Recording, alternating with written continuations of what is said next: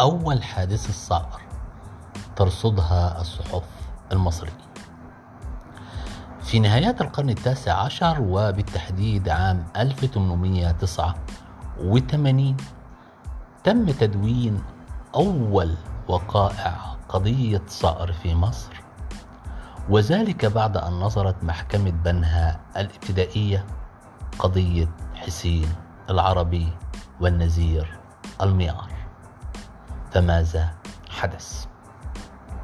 حسين العربي كان من البدو من الصحراء وكان يعيش في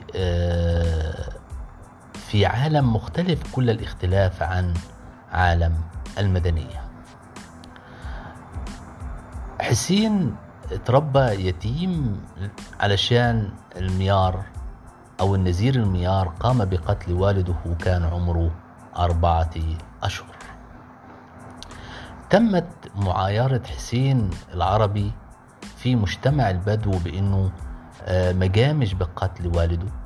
لذا صمم على التربص بقاتل والده ومطاردته حتى هروبه لمصر. هرب النزير لمصر وعاش فيها مدة طويلة لحد ما كبر حسين العربي. واكتشف إنه قاتل والده في يعيش في مصر. في إحدى قرى الجيزة تمكن حسين العربي من التربص بقاتل والده وقام بإطلاق الرصاص عليه.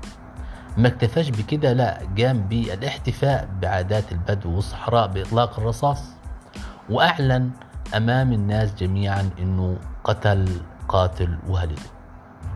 الشرطة قامت بإلقاء القبض على حسين العربي وكان مستغرب أنه من لبس الشرطة وبرضه كان مستغرب أنه موجود في السجن هو كان عايش في عالم مفهوش سجن.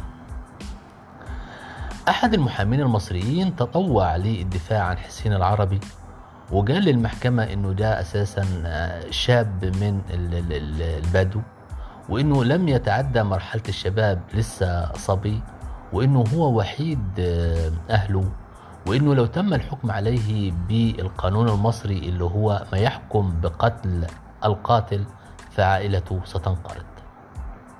محكمة بنها الابتدائية رفضت طلب المحامي وقالت إنه التساهل في مثل هذه القضايا إنه هيجعل في حالة فوضى في المجتمع وإنه ستعم الجهل والتخلف في العادة الذميمة اللي هي الصقر تم التداول في إحدى الجلسات وقررت المحكمة الرأفة بحسين العربي فقررت سجنه سبع سنوات مع الرأفة والمحكمة يعني عملت خطبة بديعة عن الثأر وطالبت بالقضاء على هذه العادة.